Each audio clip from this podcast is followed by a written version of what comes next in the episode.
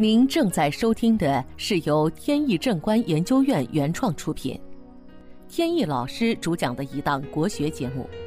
这里以真实案例的形式，摒弃晦涩难懂的书本理论，力求呈现一堂不一样的文化讲座。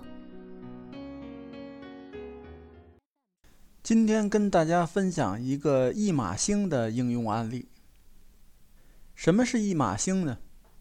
就像我们在另一个城市生活，或者是移民，这就说明我们的命中呢可能有一马星这个格局。一马星不是每个人都有，换句话说，不是每个人都适合迁徙到别的城市或者移民。有的人一出生就跟着父母或者亲友在外漂泊，甚至有的人出生就在飞机、火车这种交通工具上。而有的人呢，可能一生一世只是生活在某一个地点，一直都没离开过。命中有没有驿马星，区别就在这儿。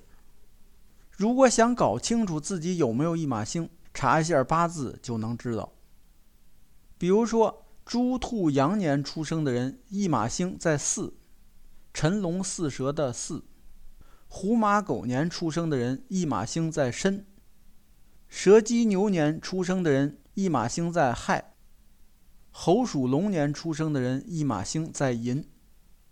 就是说，如果你是这一年出生的话，那么你的八字中如果出现了寅申巳亥其中之一，就是有一马星。一马星就是寅申巳亥其中之一。那么命中有一马星，是不是就一定会动呢？也不见得。还要看驿马星在什么时候才会动，这就要看驿马在哪个柱上。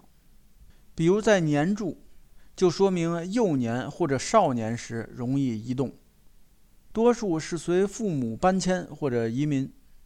如果驿马星在月柱，说明呢是在成长期，多半是在上学期间会动，偶尔也代表父母或兄弟会有迁移。如果驿马在日柱，就说明呢是在成熟期，就是进入社会有工作能力的期间。这时候多半是因为视野的原因而迁徙。还有驿马在时柱，说明晚年容易迁徙，比如老年人会在退休以后搬到另外的城市跟子女生活，或者还有老年人呢追求生活品质。喜欢去沿海城市，在那里常住养老。江南地区也有一些老年人愿意冬天在北方过冬，虽然说干燥一些，但是屋子里毕竟很暖和。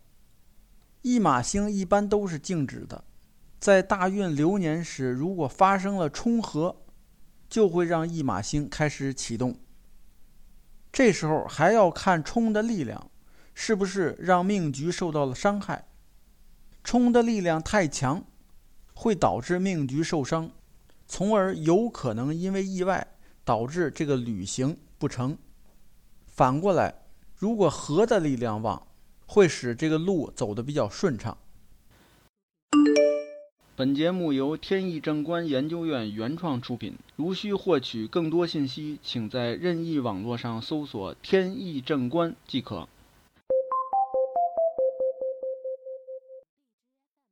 还有就是驿马星被卸掉的情况，它本来呢气势旺盛，但是由于命格的其他因素导致驿马星被卸，那这时候呢就会导致这个旅行变得比较漂泊，漂泊无依，居无定所，动的就比较辛苦。所以说驿马星的好坏，还是要看它对命局的影响到底是利还是弊。比如还有一种情况叫弱金命逢大水运，这就是一种衰运、衰败的运气。我就认识这么一个人，以前夫妻二人都在北京生活，两个人都是高级白领，属于高官厚禄的人。不知什么原因呢，就是非常反感国内的生活，所以在前些年呢，举家移民国外。大家都知道，这房价呢这些年涨了很多，所以移民的过程中呢，把房子卖掉本身就损失了一部分钱。移民以后，感觉和自己想象的有差距。以前去国外都是旅游或者是公事儿，衣食住行都有人打理，现在却是事无巨细都得操心，觉得心情呢就不是很好。而且原来都是高级白领，花钱上不太在乎。现在一方面，当地对夫妻双方如果都工作的话，他会收比较高的税；一个人工作，税就会低一些。这样呢，两个人最好有一个人放弃事业，在家照顾孩子。所以经济上呢，就没有以前那么宽裕了，开始精打细算。房子也住在郊区，上班呢有一定的奔波。所以感觉呢，还是没有在国内生活那么惬意，这就属于驿马星在命局中造成了弊端的情况。但也有人是正好相反，比如我也认识一些朋友，家里呢本来经济上比较拮据，但是还是节衣缩食把孩子送到国外上学，孩子呢也争气，学习非常刻苦，学完以后。在国外自己闯出了一片天地，这就是驿马星在命局中相互配合的结果。